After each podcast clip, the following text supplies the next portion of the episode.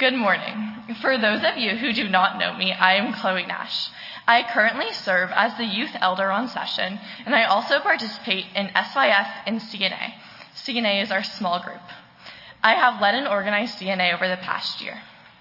I have gone on the past four mission trips, and this summer I will be going to West Virginia again for the third time. I started attending church here in second grade with Kids Fellowship Club, and I have stayed involved throughout middle school and high school. I graduated from Westlake High School last Thursday, and I plan to attend the University of Utah this fall to study political science and nonprofit organization. Throughout high school, I was really involved in student government and leadership and local government. Um, as this past year, I was the chair of the Thousand Oaks Youth Commission. This morning, I will be reading to you from Matthew 22, verses 36 through 40.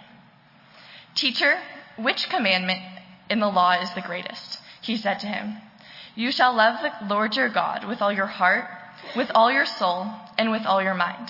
This is the greatest and the first commandment. And a second is like it you shall love your neighbor as yourself. On these two commandments hang all the law and the prophets. The gospel of the Lord. Please join me in prayer. Dear Heavenly Father, thank you for the love you give each one of us every day and the opportunity to love you and build a relationship with you. Thank you for this place to gather where we can chat about and worship you. Please speak through me today what you have placed on my heart to share with this congregation. Amen. By asking Jesus these questions, they thought the Pharisees were going to attempt to embarrass Jesus or try to get him to answer the wrong way by having him neglect a part of the law or another commandment. But Jesus answered perfectly by saying, You shall love the Lord your God with all your heart, with all your soul, and with all your mind. The commandment of loving God seems very straightforward, but it takes a lifetime or longer to master. God makes it super clear that He wants us to love Him with all of us, all of our hearts, all of our souls, and all of our minds. When God tells us to love Him with all of our hearts, he is talking about building a relationship with Him through prayer and meditation. Something that we often discuss in our high school youth group is the power of prayer and how lucky we are to have a God who we can talk to and learn from.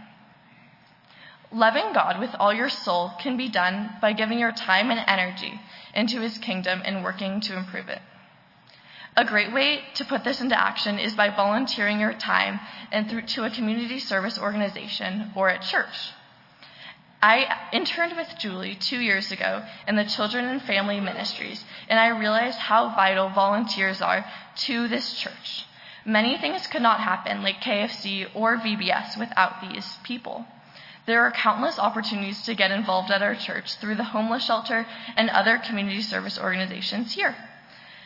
High school mission trips have been that experience for me. Going to Houston and serving food in shelters or going under the freeway to homeless encampments and bringing them food last year was influential to the way I look at need and how we can address that as a congregation. By loving God with all of our minds, He is asking, asking us to question and actively engage in our faith. We can do this by reading and thinking deeply about His Word.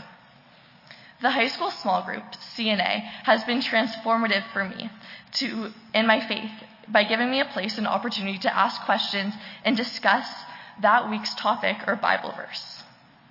Not only is the love that we feel towards God a one way thing, God's love towards us is infinitely more powerful than what we can think or what we can feel. It doesn't matter how many times we sin.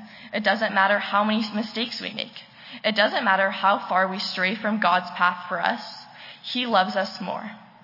When I think of this, I picture a father waiting at a porch for us to return to him with open arms, looking to love us after everything we've done and everything we've done wrong, and all of the mistakes we made. For me, it's so hard for me to wrap my mind around how everlasting the Father's love is for us. The power of God's love was something I was first introduced to here at Vacation Bible Camp, and I grew in understanding through the middle school and high school programs. The community of West Virginia is something that's always been special for me. This summer, I'll be going there for the third time on one of our mission trips. The, The West Virginia community embodies the love of Christ, and it is easily seen through the actions of Rustin and his family. Rustin Seaman is the pastor of a church there in the community called Chestnut Ridge. He runs events and builds projects for the people who live there. There is a barn that he transformed into a multi purpose gym, and I've seen it transformed through my past three trips there. And we have worked hard building a roof and adding flooring to this gym. The love he has for the people of the community there is something unlike anything I've ever seen. He works hard for the betterment of that community every day, and it's something that God would be really happy with. The love you feel there is something unlike any other. God's so alive and noticeable because he has placed certain people there to make life better for everyone. Two years ago, on my last, last West Virginia trip, I got really sick and ended up in the hospital. I was terrified and I was in a faraway place and I didn't want to be sick. I had to take a break and I couldn't work and I had a pretty bad time. And I was super bummed about that, but I was also in immense pain. Through that time, the group gathered and prayed for me, and they loved on me, and they did what they did best. The advisors helped me out and wanted nothing more for me to feel better and get back to my normal self. The SYF group was so nice and they cared for me and everything in all those bad times. Everyone has those times when they feel like everything is going wrong and they're questioning how God can let this happen to them. But I promise you, and much more importantly, God promises you that his love will never fade or run out, no matter how far we run from him. Growing up at Westminster, I've experienced a great amount of love and support throughout my time.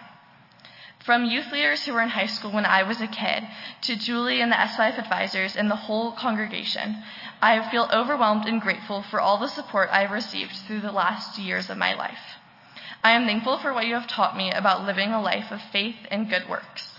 During my next four years at the University of Utah, I am excited to embrace challenges and opportunities, but look forward to coming back to my WPC home.